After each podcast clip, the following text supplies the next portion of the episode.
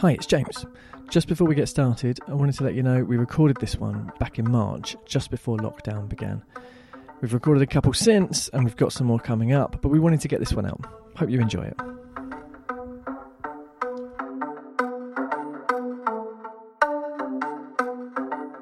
Welcome to Season four of the Do More Good podcast. You're listening to the Do More Good podcast. The Do More Good podcast. Uh, welcome to... Do More Good podcast. Do More Good.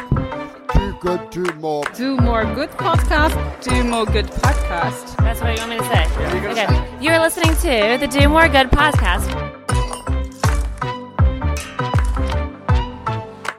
Live from a cafe in central London, this is your fourteenth favourite social good show, the Do More Good podcast.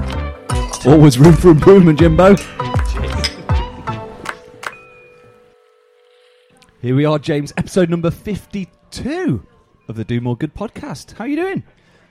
Good as ever, Kenneth, thank you. I'm feeling a bit guilty tonight. I am supposed to be out for a ten-mile run with the guys from home, but I am here sat in a pub with you, so oh. um, don't tell anyone. Is that for your landmarks training? Yes, so it's kind of last big run, really, and then okay. we start tapering it down, but uh, but yeah, looking forward to How's it. How's your fundraising going? Ah, oh, smashed it. Flying? I'm doing all right, yeah. Are you? Not too bad. Come yeah. on. I mean, obviously, any more is uh, is welcome. Always but, welcome. Um, but yeah, we've hit targets, that's nice. I've got, t- I've got t- me being me, obviously, I've got two pages. But yeah, no, it's going all right. You've got two pages? Well, because my wife works for a charity as well, so I have to oh, obviously, okay. you know, fundraise for her as well. Yes. So, yeah, just double the, double the problems. So the one that doesn't end up in your income line at work, your, yeah. yeah, yeah exactly. I can see which one you're promoting. Yeah. Okay. Yeah. That's good. How about you? What's going yeah, I'm on? okay. Oh, obviously, lots of talk of coronavirus. Uh, I think this is probably going out in a couple of weeks, so by this point, probably, you know, it's it's complete. the streets are completely quiet. Everyone's this will be all uh, anyone has to communicate through the Do More Good podcast. Exactly. Know. We're probably all locked up in our houses. Yeah. But no, I'm uh, I'm good. There's been lots of good things going on. A, a couple, couple of highlights from me. I saw Kate Lee get the C E O job at Alzheimer's Society recently. I just wanted to give that a shout out. I've never met the woman before, but she just seems to have that aura of positivity and engagement. And of course, Alzheimer's Society have been through a, you know, a, a difficult period. It's been well publicised, but uh, speaking to a few of their staff and, and just that wave of energy that she, she's come in on. Uh, really looking forward to seeing what she, she does with that organisation. And of yeah. course, you know, dementia and previously working at Alzheimer's Research U K, it's it's cl- it's close to my heart. So yeah, well, I was a, I'm intrigued. a big fan of C L I C Sargent, so kind of absolutely knew about her from there. Certainly, she comes across, and I only know her through Twitter, mm. but she comes across really positive, really personable. She was making jokes about being able to spell Alzheimer's the other day. She was, yeah, yeah. Really yeah. kind of showing vulnerability as well is is key for getting people to love you. So well, we're all well a channel, ahead. which we'll probably come on to we a little bit later on. That. on. I've seen the notes. Um, yeah. But yeah, other than that, I've been preparing for my children's cub camp. Oof. So my ten-year-old and my eight-year-old daughters are going on their first cub camp this weekend, Friday and Saturday. I must say I'm a little bit nervous. But we tried to pack their bags last night, and I mean, we it took us it took us two hours, and we must have got five items in each bag. It's it's a complex complex experience. Okay, okay. Yeah. And what are they taking? What five items are they taking? What aren't they taking? Right. I think is the is the question. But yeah, that's going on, and, and you know, yeah, just generally, we've had a good week on the Do More Good podcast. We've got lots lots of guests lined up, lots of people getting in touch. We got we got. Someone said we were hilarious today. I know. Were they laughing with us or at us? Definitely at us. Okay. Definitely at um, us. But, but no. Um, we saved the best till last, right? I- exactly. Mm. Exactly. So anyway, we're rabbiting on. Should we crack on with this week's guest? Let's do that. Okay. So our guest this week is a fundraising catalyst, uh, helping charities adapt their approach to fundraising in today's fast-changing world by really leveraging the new rules of communication. He's over thirty years' experience, including the Director of Fundraising at Farm Africa, ActionAid U K, and most recently as Chief Fundraiser at SolarAid. He was also awarded, back in two thousand one, Fundraiser of the Year at the Institute of Fundraising, which is a, a great accolade to get. Did you? It's ever great. That? Well, he's, he's amazing that he's brought his trophy with him as well this evening. So. Exactly. Carries it around everywhere. But our guest is also a trustee of, of Sophie, the Showcase of Fundraising, Inspiration and Innovation, and on the advisory board of the International Fundraising Congress, the I F C. He's also an associate consultant for A C A philanthropy and fundraising. And he blogs and tweets at iFundraiser, so I'm sure some of our listeners would have come across him before. And there really isn't much our guest today doesn't know about fundraising, so we're really excited to invite Richard Turner to the Do More Good podcast. How are you, Richard? Yeah, thank you very much. I don't know quite about that. I think I'm always learning about fundraising. Um, you know, that's what makes it so so fascinating, isn't it, as a, as a topic and a Absolutely. subject. Absolutely. Yeah. And this is your second appearance on the Do More Good podcast. You did have a special kind of moment during the I F C special a back in fleeting October. Fleeting moment, yeah. yeah. And I think that was your debut at I F C, wasn't it? it you know, what did you think? What, what, what, how did you find uh, coming to I F C we for were, the first We were time? talking about it just the other day, and we absolutely loved it. We compared it to Glastonbury, mm. but that said yeah. of majesty about it. It was it was fantastic. There yeah. is something special about it. I I leave exhausted but fully re-energised and inspired. And I don't know quite how it does that, but it, it does seem to. Paradoxically, I left completely broken and and also also uh, very inspired, as you say. Yeah, absolutely the same. I think just the conversation, like every every interaction, I think that I had there in terms of the small conversations that you had with people that you met, you know, from all of the different realms of the of the globe. I think that was kind of a special thing for me. But just yeah, as I touched on before we started recording, there was something. Something special about that event in terms of the environment, the culture, mm. the atmosphere, which I've never, ever experienced before. And I've been to plenty of events, not so many in fundraising, only been in fundraising for the last five or six years. But, you know, prior to that, it, it certainly has something special about it. Yeah, yeah, mm. absolutely. But it's good. But, Richard, on to yourself. So we like to start off on the Do More Good podcast, like, right at the beginning. Um, we'd like to go back, you know, roll back the clock a few years. Just understand your, your journey into to fundraising and, and, and what led you to, to be to being sat here today. God, well, I sort of fell into it, as you do, as I've heard, you know, many of your others that have been on, on the, the podcast say. And it was uh, at university, at Student Rag, where, you know, I had the pleasure to get involved at Loughborough Rag. And I know you've chatted to, to Jane Turner as well. And I took on... I got, you know, elected as sabbatical chair, and it just opened my eyes to this world that I didn't know existed. And then what really took it further, we started to engage charities, um, and we saw that we could be much better united. And I, I did my first ever trust application to the Prince's Trust to ask for them to help us get the rags all talking together. Forgot about it, went home, and then after I'd finished my time at Loughborough, this cheque for seven thousand pounds came through to help us set up uh, what became the National Association of Rags. It was the first attempt as a sort of unified rag group. Yeah. And, it, and it just got us engaged with charities and involved, and uh, there were all sorts of other characters who now, you know, work for charities, and that was, gosh, some thirty years ago. And then I got my first job with Oxfam. It was for three months. It was to help with a student fun run that they were organising each year in conjunction with the National Union of Students, sponsored by the Daily Telegraph. And I ended up at Oxfam for eight years. You know, just uh, you know, got landed another contract and another piece of work, and I loved it. And so I, I abandoned a career in a, in electronic and electrical engineering, which is what I'd done my degree in, and embraced this bizarre world of fundraising, and never looked back. Well, there are times I think I've had the odd wobble, but there is something quite special about it, and I, and I and I think, you know, particularly where you feel you have made, you've really genuinely made an impact on whatever it is that your, you know, your cause is about. That's where it really, you know, hits something special. And there's also something I know, you know, where when a fundraiser secures a gift or, you know, result, there's something inside you that gives that spark of you want to punch the air. There, there is there's something about that as we well. Get that with every Twitter follower. We get that every single one of you. Thank you very much. It seems like looking back at your, your career, as Kenneth ran through there, there's a lot of overseas aid in there. Is that the thing that really kind of piqued your interest? Yeah, I, I, I think I've learned that. On occasion, on one occasion, I sort of went a, a move sideways. I worked for a fabulous organisation that works in the area of conservation. But for me, it started to, you know, it wasn't quite ticking my box in the same way.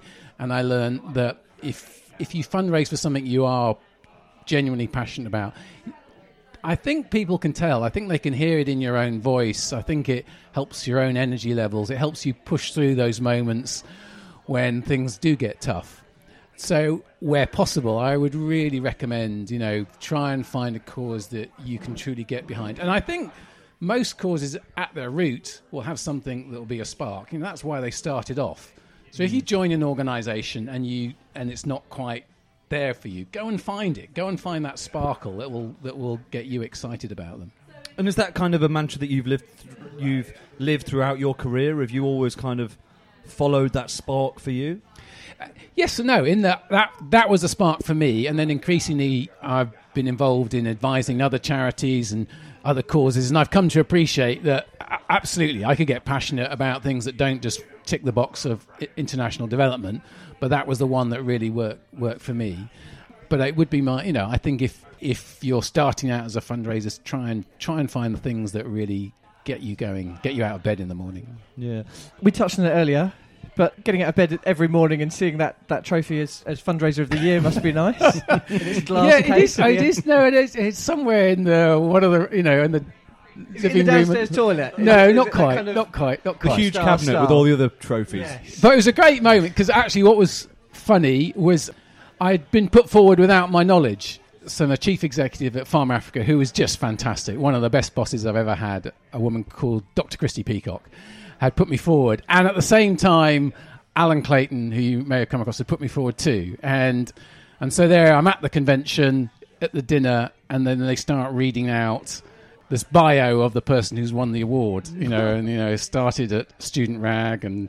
and, and, uh, and then these things... Are, and then, you know, suddenly dawned on me... Isn't that me? Um, and they'd even uh, arranged for my wife to come over. I didn't even know she was there, so she could see nice. My reaction. So it was great. It was really good. I was I was really touched, and it, and it was. We had an amazing year at Farm Africa. We really did. It was it was a year where there was a drought in Ethiopia. It was the year two thousand. Um, we did our first ever emergency appeal. We had one of those financial crises as well. Mm. You know, when there's a few skeletons in the cupboard. And we turned to our close supporters and we landed some key major gifts. So it was fantastic to be recognised uh, as a result of that as well. And what's in terms of the kind of fundraising spectrum? Is there anything that really kind of lights your fire in terms of the different disciplines? I mean, we hear a lot about now about fundraisers being generalists and having to understand all of the disciplines. But is there one that kind of stands out for you? I, I mean, I do go back to... that sort of community route, if you like. I really, you know, when you do Student Rag, you really in, get to understand, you know, what can fire people up. And I think it was a really good grounding for all my future fundraising. Mm. And I think it's often undervalued about how the importance of those relationships beyond just the money it raises as well. And so I'm I'm a great fan of, of community fundraising, community engagement, however you put it. The one that gets my heart going is obviously major gifts. And it, and when when you do land those gifts, you look back on it and you see, boy, yes, you did put the work in. You know, so it's it's not it's not just luck. And um, so I I think the one that's closest to my heart is community fundraising, but the one that gets my heart beating the fastest is, is major giving. Have you ever had any major gifts experience, James? No, not really. You bought a round once, which counted for me as a major gift, but I think that's about as well close played, as I've got. No, I've never really delved into that, into must, the dark arts of... of no, I must giving. admit, it was something that always... kind of you looked at the team. Maybe that's in every charity. You look at the major gifts team and you're like, oh, they go. They all look so smart, they're well turned out, you know, they're all pink, super more intelligent than pink, myself. Pink boots and ponytails. Pink boots what? and ponytails, yeah. Exactly. Um, but always thought that it would be something that I'd be interested in like, exploring in the future. Let though. me tell you about my first ever major gift. So I I, we were in a place, it was a tapas bar, and I was meeting some uh, some people from the Resource Alliance, actually. And uh, we uh, I was at Farm Africa, and we just heard that a we were going to lose a major grant if we couldn't land fifty thousand in in a num in a forty-eight hours. Wow. And so we wondered what to do, and it was a project in Ethiopia to do with forestry. And we knew of a A, ma- a supporter who had never given a major gift, but we knew he was a bit of a tree hugger, I suppose. And so I thought, hang on, we've got a contact with this person, and that's the first rule of major gifts. It's not just anybody. You, who could introduce them? So the Farm Africa's president knew this this person. We knew he had capacity to give that sort of amount, and we knew he had the passion. And I, those those are the three rules. If you have those three things... But what happened next was I tried to contact him earlier that day and hadn't got through. Lo and behold, my mobile phone rings and it's this this supporter. So I have to make the ask, with a mouthful of chorizo. In this tapas bar, which is music blaring, there's a Kennington Road on the other side, which is really busy. So I'm sort of jammed between these two zones. And what I learnt was that it, you don't have to have the perfect pitch. You don't have to be dressed to, you know, impress. You've just got to put the question. And what he said to me was such a valuable lesson. He says, you know, I can't give you fifty, but I can give you half. Mm. And actually, once we'd landed the, ha- the half, we landed the other twenty-five really quickly. Mm. But it was my first ever major gift, and I'll never oh, forget wow. it. To have an audience there for you as well is perfect. I can imagine yeah. you walking back into that that tapas bar with, you know, you must have been on the ceiling, weren't you? Like, well, it's sort of. And then I was thinking, crikey, we've got to raise the other twenty-five. Oh, but, right, yeah, yeah. but then, of course, That's you could go to the, your next support and say, look, we we need fifty. We've got twenty-five. Yeah. And I think we got someone who then gave us another fifteen. And then it was it was uh, easier to close. The patatas bravas are on me. I imagine yeah. that's what you said. You could have just gone to, to Rob Woods, of course, who owes you so much in royalties for telling the SolarAid story um, that he could have covered, you know, could have covered double that amount. Well, it's a great story, though. It is a great story. It's a, it's a, it's his go-to case study, isn't it, I think? Yeah, he's been pushing me. He says, come on, Richard, I need some I need some other examples to use now. But it's brilliant. You're going to have to you're going to have to tell our well, listeners about it now. I have to, I think of my if I look back on my fundraising career, Farm Africa and SolarAid would have to be my two highlights, and uh, SolarAid, where I spent five years, and I still still do a, a bit of uh, work with them. It's just fantastic because I had the freedom, I think, to experiment, to, to to try a different approach to fundraising, and uh, and to give them credit, they, they allowed me to do that. So are we going to hear the story? Yeah. Go on, Richard. You, we'll get, we just propped it up now. So um, so I start started there, and when when I began at SolarAid, we did lots of stuff. We did solar cookers, we did solar panels on schools and clinics, and we did a small project doing solar lights. And one of the things I was really keen is that we had a very, what's our st- story that we're going to try and excite supporters in? And the chief executive got this and said, right, let, well, let's set an ambition. And we decided, partly when we look back at our history and the stories we told, to focus on the fact that most families in Africa use kerosene lamps or candles to, to light their home because they don't have access to electricity. Uh, and we set this ambitious goal to eradicate the kerosene lamp from Africa. And that suddenly became our consistent narrative. And it immediately transformed our fundraising. I, I, I remember meeting a major supporter who said, oh, yeah, well, great. Now, and I mean, I love your vision, but it's a bit fluffy. But now you've got something that inspires me. And literally on the spot, he committed to give a major gift there and then. And you gave people who supported you the same lamp that you were giving your beneficiaries. And that sparked conversations, and it encouraged other people to give. I mean, it's so simple, but it's genius to do. Well, it was. It came about. We. I remember being at an awards event, and I was sitting around a table with various guests, and someone asked me about SolarAid, and I showed him the solar light that we used. And he said, oh, how much for that? And I went, well, how much you... You know, I sort of bartered. twenty, twenty-five grand, he, isn't well, it? Yeah. He gave me, I think, fifty pounds for this five pound solar light. And that sparked the idea of, duh, you know, we should get this into the hands of people. And he wanted it because he wanted to explain our concept to other people. And so we went to a lot of trouble. And actually, it's it's quite difficult to import solar lights from China into the U K. You know, we Especially have to f- now. Oh, yeah. And we didn't quite know what would happen. And I remember just a few months in, we had a run of new donors, each giving quite large, you know, for uh, people phoning up or sending in checks for sixty, seventy pounds. And we couldn't quite figure out why, because they were all coming from pretty much the same postcode. And it turns out, you know, we quizzed someone who phoned in, you know, what's what's going on here? And he said, oh, um, it's Dorothy at number two. She's got one of your solar lights. And she's knocking on everyone's door saying... they have to give to SolarAid. That's Dorothy. Brilliant. Everyone needs a Dorothy. Yeah, what an ambassador. I can't remember if it was Dorothy, but I actually think it was, because I know we we talk about Dorothy. Dorothy number two. Yeah, yeah, it was. Yeah, yeah, absolutely was. She knocked on knocked on our Richard, door. I'd like just to go back a, a little bit. You, you've touched on it as you've spoken then about kind of key individuals, and you mentioned Christy when you were at Farm Africa, and you know you mentioned when you were at SolarAid about having that flexibility to really be innovative.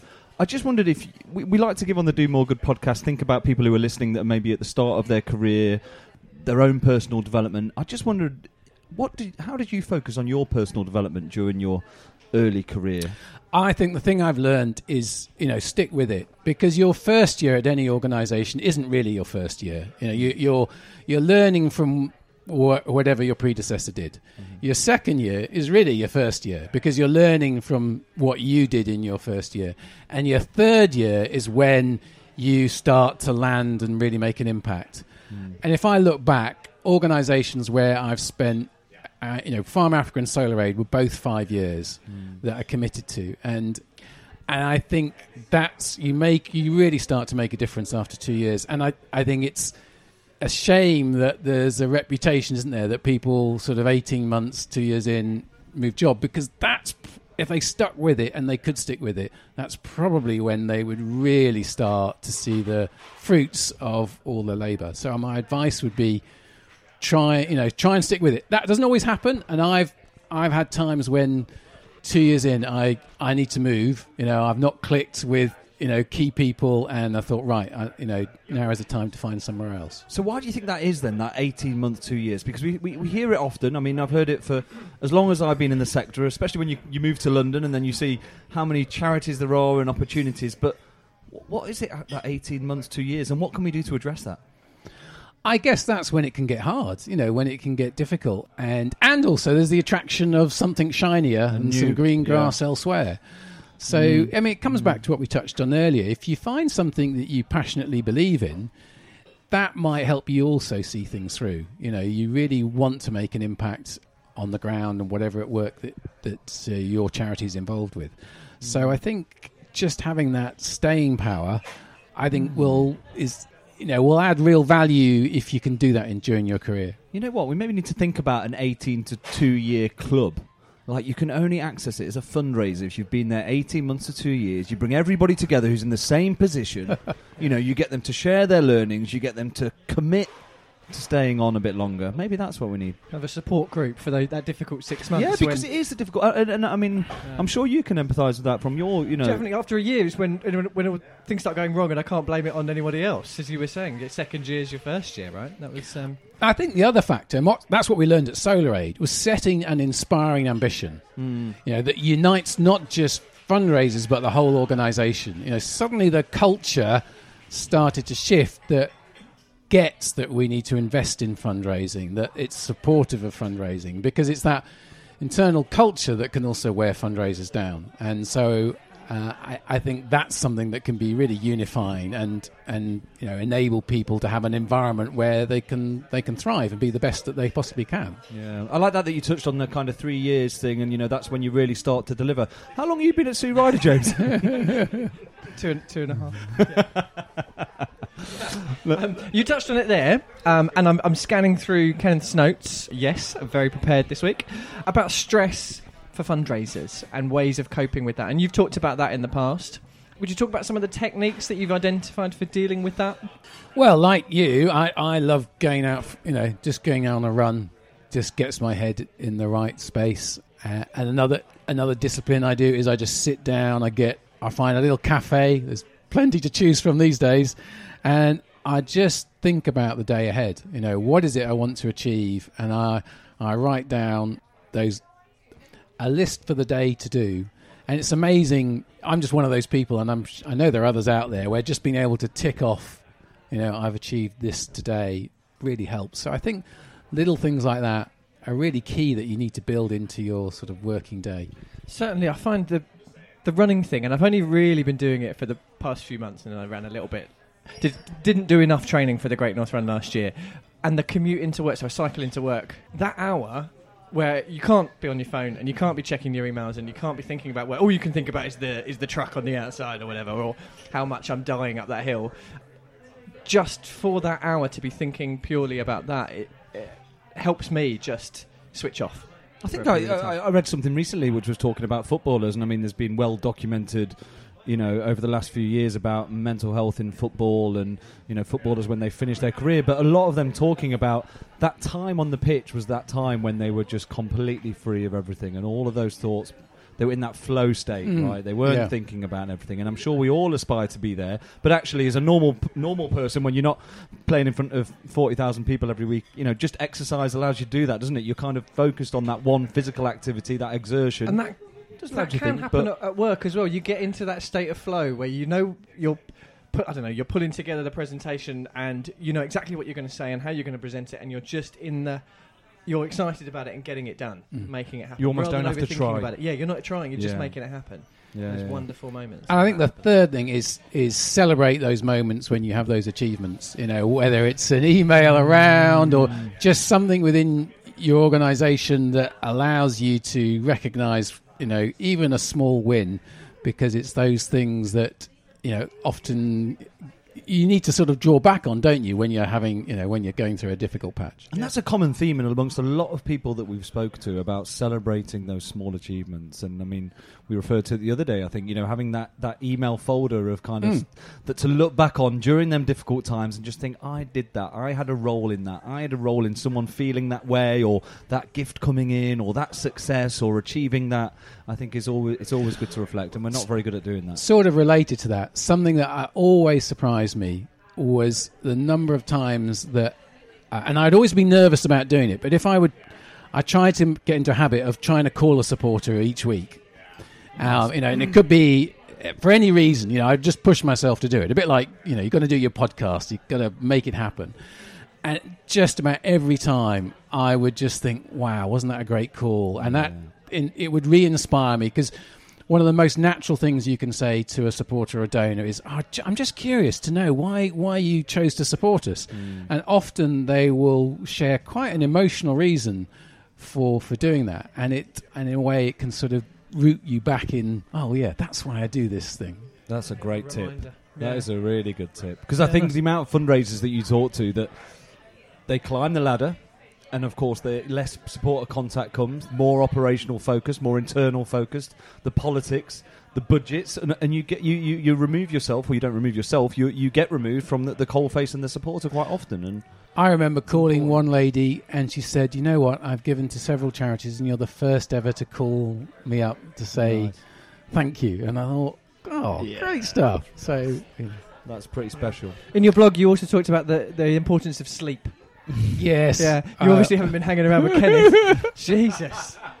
You don't get a lot of that with a night out with Kenneth, let me tell no. you. But but but that is also key, isn't it? The, the time, as we said, like the time to switch off and, and recover. Totally. I now have one of these sleep apps which I religiously look at oh. to see, you know, um, you know, what's the sort of trend. But yeah, it, fundraising can be exhausting. And I, I mean, I remember when I was at Oxfam, I was doing more event fundraising, and I just remember being completely shattered after, as as no doubt you've experienced, after you've done a major event. Yeah. And you just need to pace yourself, because you can otherwise you can get run down, and that post-event blues that would kick in. It's real. Oh my it's real. goodness. Yeah, absolutely. I think we can all empathise yeah. with that. It yeah. certainly happens. I mean, I remember after London Marathon last year and getting to end of the day on the Sunday and then waking up on the Monday, and it was like, oh. Like down to earth, like here we go again. Yeah, yeah. So start yeah. planning for next year. Book that holiday in, or whatever, that yeah. break that's going to get you back into those energy levels that you need. So whilst Kenneth is off getting the drinks in, I'll just remind you that you can follow us on Twitter and Instagram at Do More Good Pod, or take a look at the website do more good dot U K, which is where you can sign up for the Do More Good newsletter. A reminder about new episodes, news on our latest plans, and perhaps some V I P content. Now, I'm a big fan of the like, whereas Kenneth is more of a retweet kind of guy. Either way, we'd love to hear from you with thoughts, suggestions, reviews, or just to let us know you got home okay. Anyway, he's on his way back now. Richard, there was one thing that you that we spoke about when we were discussing coming along today about your interest in, in, in kind of the concept of everyone now being a, a channel, and, and obviously as we as we touched on in your in your bio. Communication is obviously seems to be part of your D N A. It's probably a topic that you're you're really interested in. I just wondered if we can probably unpack this a little bit more about the opportunity to do great fundraising, but exploring everyone being a channel and actually what that means. Can you elaborate a little bit more on that? Yeah. So I, I came. I like a lot of fundraisers were wondering what the hell was going on about ten years ago, and I. Uh, I was in a dream job um, at ActionAid, and I, I we were really struggling, and I realised. Actually, I wasn't enjoying my job anymore, so I, I decided I, I you know did what you're not meant to do, handed in my notice, and then I went on a bit of a quest. And in between jobs, I read this amazing book by a chap called Grant Leboff called Sticky Marketing, and it's not about fundraising. But his concept was this, was that everyone is now a channel, and this changes things profoundly. And what he made me realise is the first consequence, which I, I think really helped me, was that we're all drowning in the noise.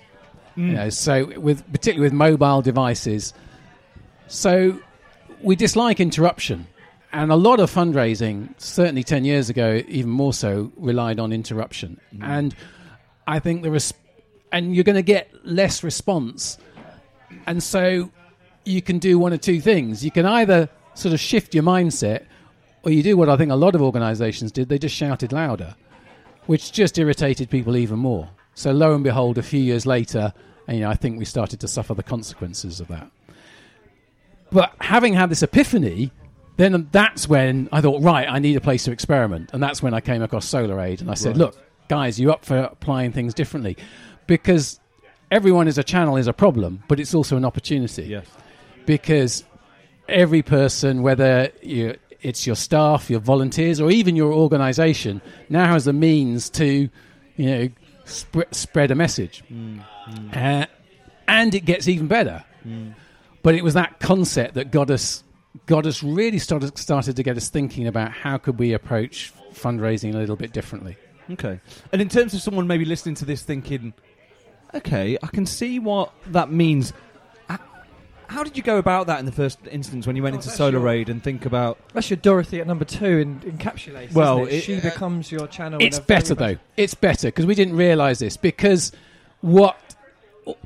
Basically, it's better that Dorothy talks to her friends about SolarAid than SolarAid talks to her friends. And so that's the first thing, is, is she has greater social capital. But the thing we didn't realise is you do not know who Dorothy's friends are. You do not. And what we started to realise is that it isn't just about someone recruiting another cash donor or a regular donor. They could open the door to a foundation or a corporation. And at SolarAid, we used to call it the magic. We'd go, oh, that was a bit lucky, wasn't it? We've had a company ring up to say that we've been awarded a large grant, or a foundation invite us to apply. Mm. And it wasn't luck. It was it was, it was this social capital at work where someone had been so taken by what we'd done, had really valued the thank you that had been sent, and then had recommended us to their workplace, or had said, you know, you know I, I think I'll help, you know, get help them with this um, foundation application. Mm.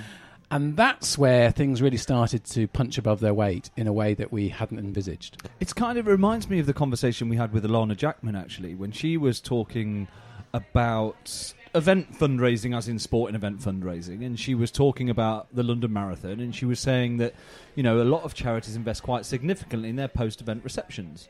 And, you know, and they get family and friends come along to support the runners. But they've don't often really explore all of those people in that room and, and where the connections are and where the opportunities. But actually, that's a perfect, ripe opportunity moment to, to have those discussions. Yet they probably bring a few volunteers along, a few staff, and, you know, and just enjoy the party. But that's a real opportunity, and, yeah. and it'd be great to see more organisations using that. Our events team sold out of all of their events last year through a few key ambassadors that they engaged. And then, as you say, they had amazing social capital. We didn't realise that at the time, but they did. And then they went and recruited all of their mates. And it was then when all of those friends came, and then that secondary audience all turns up at post-race receptions, you think, wow, we have mm. struck gold. The magic has happened here this year. How do we how do we make that happen again next? But there is a catch, and the catch is, for it to really work, your organisation needs a consistent story. You know, so you hear about SolarAid, you tell your friends, your friends tell someone else, someone looks at your website, and it's the same narrative. Or they phone up and they talk to the receptionist. And I think so many organisations haven't really nailed that. They've You know, they do lots of stuff, and they've lost that. What was the why, if you like, and really understanding that, you know, what is it that that unites them, and that consistent narrative that is powerful. You know, it's emotional. I think is now so key. And you, you before you could have got away with it. Now you can't. You really must sort that out, because it that's how you leverage this this this concept of everyone being a channel and the magic and the social capital that goes with it. So who, are you seeing anyone, or have you seen any examples of that in the current charity climate? Absolutely. You know, where, and it's organisations that set ambitious missions, you know, mm. impossible dreams, if you like. And I think that helps not just unify the organisation, which helps create that culture. It also helps attract uh, potential corporate partners, because they can see that they're not going to achieve it on your own. Mm. I was earlier this week, I was with uh, the leprosy mission, and they're talking about the eradication of leprosy. Uh, you know, it's a disease that still exists and it shouldn't. There's an organisation called the International Justice Mission, which I met their fundraiser, Tina, the other week, who's such an inspiration. And they focused on uh, ending slavery. And it's it's those sort of ambitions that I think organisations need. And don't get me wrong, these things sometimes can be really hard to find because it's not rational. It's often quite emotional. You can't just get around the flip chart. It's often through the storytelling and understanding the spark that started your organisation. But what amazes me is is organisations just don't seem to invest the time and the resources in nailing that core message than they do in other areas, where they're quite happy to spend, you know, a, a significant chunk of money on an appeal mailing or, you know, something else. And I think that's something that they need to absolutely nail, is is what's that spark or that narrative. And it's it's it's really key. It's quite interesting. I wanted to touch on something that I, I saw this week with Richard, and it'd be interesting to get your, your view. I saw a, a Jeff Bezos quote. Old Jeff Bezos, friend of the pod, of course. Um, When's he on? Yeah, couple of weeks. Still, time. still waiting. Couldn't yeah. fight, Couldn't quite land a plane down Bermondsey Street, um, to be honest. But it was all about failure, and it was in Harvard Business Review, and it said if you're going to take bold bets, they're going to be they're going to be experiments, and if they're experiments, you don't know ahead of time if they're going to work. But a, a few big success compensate for dozens of things that didn't work. Just before you answer that one, Richard, you were reading you were reading the Harvard Business Review. No, I saw it on... Th- you know when you see these things on Twitter, and I was like, that re- I really connect with that, and then just explored it. Was it was just on Twitter? Okay. It was on Twitter. I didn't read the Harvard Business ah. Review, James. You, okay. you know, you know me well enough by now. But I thought it summed up failure quite well, and, and the fact about being bold. And of course, Jeff Bezos and these other entrepreneurs are known for be- for, for being quite bold and, and innovative. I think the reality is, when you start digging beneath the surface, that they spread their bets quite equally. Like, they... They they were pretty in, know what they're doing. You had three other podcasts on the go, didn't you? Before? Exactly. Yeah, this one's but I think fun. just the, the the point about um, not being afraid to fail, trying something different. It seems to be a thread that's come out through our conversation today. How can we encourage more charities when we're in a climate which is very difficult? Fundraising's difficult. Some would say it's getting more difficult. The risk, or the appetite for risk, is potentially reducing amongst a lot of boards. Um, trustees potentially. How can we ensure that we are being bold and, and, and innovative and, and, and not being afraid of failure? Yeah, well, I, I think I've come to learn there's a real fine line between success and failure. And the danger is organisations where something fails and they brush it under the carpet. The only person who really, you know, benefits is the person who probably then leaves the organisation and takes that learning with them. Whereas if you can take it out and analyse it and understand why, and maybe make some changes, then you can make, make the leaps. And um, I was very fortunate that SolarAid had a culture that, both in its programme work, really loved failure. You go, oh, that's really interesting, that didn't work. And sometimes our greatest breakthroughs was as a result of that. Um, but I think too many organisations, maybe because they're very accustomed to very predictable results, which are becoming increasingly harder, just don't have that internal culture, uh, almost entrepreneurial. I heard Alan Clayton speak about this some time back, and what he said is an entrepreneur doesn't try and prove if something works. He, it, they try and understand how to make it work. Yes, and you know that's that's their drive. They're, it's and they and that's the culture you need within an organisation, is how are we going to make this work? Not will it work? Black and white, mm. and you keep working something, and I think. That's what really helped me when I had this concept of everyone being a channel. I knew the basis of it was right, and we were going to give it a go. And uh, sure, I had to we had to deliver the results, but we just kept at it and kept the faith until the magic started to land again and again, and then we knew we were really onto something. Mm. There's another another common thing with entrepreneurs is they'll say, well, I'll just keep going until it works, and, you know, just plow on forward. However many investors turned me down, I, I stuck with my idea and I kept going. And I, I always feel a little bit dubious about whether or not that's true, but maybe it was a, more of um, an approach of failing and then and then looking at that failure and seeing what hadn't worked and tweaking it and playing with it, but sticking with the original concept. And maybe maybe about a year ago, it was quite fashionable to say it, it's okay to fail here, and mm. we fail fast, and we. It, and again, I felt a little bit uncomfortable around that. That it wasn't. It's not okay to fail. No one wants to fail. No one enjoys that. But mm. there is a cultural thing around. Okay, we didn't enjoy that. No one enjoys that. Let's look at it, analyse it, and do it better next time. Well, I think that's one of the points that it was saying in in, in that article that I wrote when I was, you know, sitting with the, the Harvard, Harvard Business Review. Business Review. Uh, it was talking about omission bias, which is to say most people with a new idea choose not to follow it because if they try and fail, it will be a career setback. Yep. And I think, you know, kind of connecting to your point earlier about people kind of moving on every couple of years and, you know, that failure of that project, if you're in year two, you know, you feel like, oh, where am I going to go from here? You know, is that going to affect my future career? Am I am I almost too scared to actually fail? People must go through that. That, is it a bell curve where they turn up in an organisation, they, they perform quite well in an interview, mm. and then they start, and because they've performed quite well in an interview, the manager who's employed them wants them to do well and backs them, and then they do well, and everything's good, and all of a sudden, the expectation rises for that person, we become accustomed to how good they are, it kind of dips, mm. and you get into a period yeah. where actually you're not the star of the show anymore, and you're just doing what you've always done, but it isn't being recognised as much, to then kind of kick on and, and find, push yourself onto more stuff. And all, uh, Kenneth, like, amazing notes this week. Oh, I've right, got to thanks. say, they're really good. Oh, okay. Whatever you've stolen from the, the Harvard Business Review is well worth it. You talked also about loss aversion and the tendency for people to play not to lose. Mm. I was reading that on the tube down, and I've underlined it. That's nice. How, on a wobbly tube, I underlined yeah. it. Yeah. Um, I thought it was really good. But I think you're right. I think we're in a place where fundraisers are going to, you know, need that permission to fail in order to cut through to how are we going to make... How are we going to make fundraising work really well for us now? And and there's an obsession, isn't there, with the classic R O I and, and very much in particular areas, whereas now it's all interconnected. And so the danger is you stop doing something because it's not delivering on the R O I you need.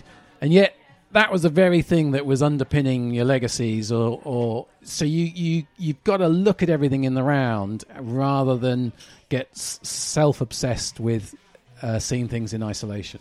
It will be interesting, and, and just a thought that's just come to me with the with the coronavirus obviously being around, and, and again we were kind of just touched on it before we started recording about the impact that's having. And actually, only over the last few days, I've realised the wider impact when you speak to people who are working in events, and they realise that, you know, lots of freelancers are now out of out of business because all of their events have been cancelled. And then you look at people working in travel, and of course, you know, that's all people are staying where they are, and retail, and every sector being impacted. And of course, the charity sector is being impacted. I'm sure, you know, donations are, are down at the moment because everyone's not sure what's what's going to go and what's going to happen. But I wonder, out of that, when charities come to look at budgets next year, and, you know, potentially if coronavirus does impact what they had set for this year, whether that will trigger, well, we've got to be a bit more bolder because we've got a bit of a deficit here, or we've got, you know, we've got some we've got some a gap that we need to make up. We've got to do some kind of bolder ambitions. It will be interesting to see how that plays out. Or do people go conservative and safe? I suppose time will tell. And I think having that diversity of income as well, because, you know, clearly there could be areas, you know, if, if companies are uncertain, they maybe they're less likely to con- commit to to longer term partnerships mm. for the time being. So having a diverse income base across, you know, a range of sources is is, is going to really help uh, charities see through this patch for the time being. And uh, uh, Virginia Anderson in, at Scotland Conference twenty eighteen talked about exactly that, and about having stripy income lines. So you've got various different things going on that bring in your income. And I'm going to combine that with your talk there about um, the consistency of the ask and, and what you're asking for throughout all of those income lines. That's going to be a great line for me in my next interview. Thank you very much. Great, great. Yeah, that'd be really good. When is your next interview? Let me tell him one day. So, Richard, before we let you go, and I'm sure, you know, we could sit here and, and, and, and talk to you all evening. There's there's there's lots of topics that we we could talk about, but I just wanted to get your get your thoughts on on what does the future. And and we touched on it a little bit there about kind of the here and now and what we're experiencing as charities or, or companies working in the not-for-profit space. We're going to be impacted by this coronavirus, but looking ahead, what what hope do you have? What what signs of hope are there in the future? What any trends or anything that you've identified that you think, I want to keep an eye on that? Well, I think there's just a great opportunity because there are so many huge issues, aren't there, to tackle. And I think if you can harness the energy of... That's why I get excited about the potential of everyone being a channel, because if you can inspire people about your cause, your mission, that's just that just gets them energized as well. And so I think it's it's you know, let's get organizations to be really open about what it is they're trying to achieve and the and the obstacles in the way, because everybody loves to solve a problem and an obstacle, you know, but whether it's a corporation or a major supporter. So I think it's just seeing it through that lens and, and really to move away from what I would call a bit of a tired model, which is about trying to sort of push people up the donor donor pyramid, if you like. I don't think it's about how to get more money out of me. I think it's about how to inspire me to spread, spread your story, which then begs the question, what's your story? And then you've got to really nail that. And I think if we do that, we'd be really surprised, because I think we'll actually raise more money than than that old paradigm, which um, you know I think works against us. So I, I'm I'm optimistic, but only if we can have that shift in mindset about how we approach and think about fundraising. It's a good way to love end it. it. Yeah, yeah, good, really powerful. Yeah. Thank you Brilliant. so much. Right, Richard, we're not going to let you go without going through our quick fire questions. You've um, listened to an episode before, haven't you? I you have, know what yes. you know. Well, it, I'm not sure if he has listened to an episode, because at the start of the conversation, I'm going to call this out in the live recording. Um, he actually referred to Jane from the Rag, Jane from Loughborough Rag, Jane Turner, Turner, and you said she'd, you'd had her on her, our podcast. Oh, have I mixed up podcasts? It was no. actually the Fixing Fundraising podcast. Oh no! From um, oh, been... Tom Dufresne and Andy King, oh, I believe. So uh, yes. an excellent episode. It's oh, got to be said. I, I yeah, actually did listen, listen to that one. one. It was. It well, was I, have, very good. I have to say, I the way I spend my journeys now is I just grab. podcast and, and you know, everyone should be doing this, is just you know grab a podcast and listen, because yeah. what a fantastic way to use your time Absolutely. on the tube. No, I'll not hold. I'll not hold it against you. Don't Very. worry. But I'm sure they'll. I'm sure they'll enjoy a, a, a bit of Twitter Twitter banter on that one. James, you want to go first? I'll Quick go five first. questions. All right. If you could transport back in time and meet your twenty-year-old self, what podcast would you tell? No. what uh, What would piece of advice would you give them, and why? Oh, I would say. Go with your gut. Go go with your gut feeling. Um, and when it feels right to move, yeah, make make that step. You'll don't, know. Don't worry about it. You'll be fine. Mm. Makes sense. Okay, and can you tell us about one life hack or productivity tool or some a habit or a skill or something that you've taught yourself recently that you think everybody should know about? I love the fact there's a oh, I forget the name, but someone out there will remember it. But there's um, you can look at your website history. So you you you, you go somewhere and it gives you web history, doesn't it? So yep. you can look at what your website looked like ten years ago, ah, and sorry, I've and heard of that. and it's recorded it all, um, and it's just fascinating. Uh, I really recommend that, because you can start to see that sort of transition and, you know, that consistency of message. So I'm not sure if it's a life hack, but it's just it's intriguing. Well worth whiling an hour away with, isn't it? Definitely. Yeah, sure. You can imagine what the what, what some of the websites looked like in oh, the early yeah. nineties and things like that. There must yeah. be some right gems out there. Mm, yeah. Yeah, absolutely. It's a good one. And finally, uh, as a podcast that is focused on people doing more good, what is your favourite story or inspiring individual you've met on your journey who has done something good for others? Oh, gosh. Oh, there's too many. Two favourite persons. Someone story. out there right now is in the same situation you were at that award ceremony, where they're going to feel suddenly this is very familiar. I've heard this story before. I recognise this. Oh. I think we... I, I, just to give you a bit more time, Richard, I think we need to rephrase, rephrase that question. I was looking at it the other day and I was yeah. thinking... Because it's a it, tough one. It's a tough one when you go so broad. And so I was thinking you could probably narrow it down to someone you've met recently. This week. Maybe Then today. maybe someone will choose us. That's what I'm aiming for. Um, no, but you know, like someone that you've met recently. Yeah. I, just well, I th- I've mentioned him already, but I I read this book by Grant Leboff. And to him credit, he agreed to meet up for a coffee, and really? I picked his brains. And now each year, I'll often meet him up you know, just to pick his brains and ask him about his latest thinking. And so he helped reinvigorate me at a time when I was at a real low. Uh-huh. You know, when I thought, oh, I don't know, I can c- continue fundraising. And then I read his book and I thought, that gave me the epiphany to find SolarAid, to try it out and get me going. And I really, you know, he, he I recommend, if you're in Waterstones and you've got ten minutes to kill, hunt down one of his books and just flick it through. And it's he doesn't write about fundraising, so you have to sort of translate it, but that's the fun. And I think he helps you understand this new world that we're in and what a fantastic opportunity it could be for and us. The, and the beauty of that for me is that you have taken his message and shared that, and now Rob is piggybacking on the back of your me- what you did with SolarAid and telling everybody else. That's the exact model that you've adopted from him, that, or, or rather you adopted from him, that is now working for you. That's beautiful. It all fits together in a lovely circle for us. What was it? Sticky off. Marketing? Did you say the name? His, I think his his breakthrough book was Sticky Marketing. He's right. done he's done several since. I think he's done an up, you know, version since then. And he did have a book called The Myths of Marketing, which he just published a, a, a month or so ago. What, what's his background? He's a, I guess, a marketing thought leader, um, okay. and he, you know, he generally works in the commercial world. But I. But he has a great vodcast, I believe, and I think he finds the voluntary sector quite intriguing. You know, I've yeah. managed to get him to come along to a few talks. I got him to speak at I F C a year before last, and I think he can really challenge your thinking. And at a time, particularly in the U K, you know, where we need to rethink rethink that traditional model, and I, mm. I think thought leaders like that can help us get to a new space.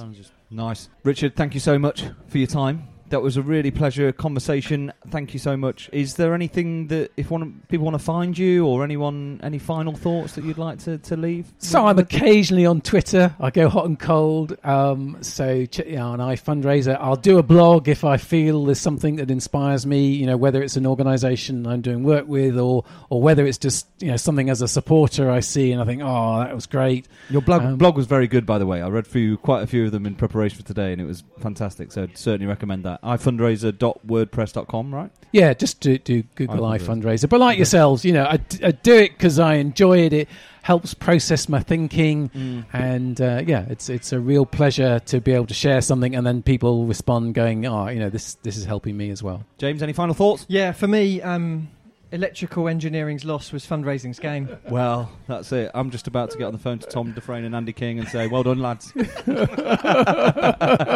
Anyway, let's wrap it up there. Okay, we'll speak to you soon. Cheers, guys. Thank All you. Right. Cheers, Thanks. Mate. Bye. Cheers. So James just wrapped up another fantastic episode, if I don't say so myself. How did you find it? It's all right, wasn't it? If anyone wants to kind of follow up and actually enjoyed this thing, where can they find us? Well, we're on Twitter, Kenneth, at Do More Good Pod.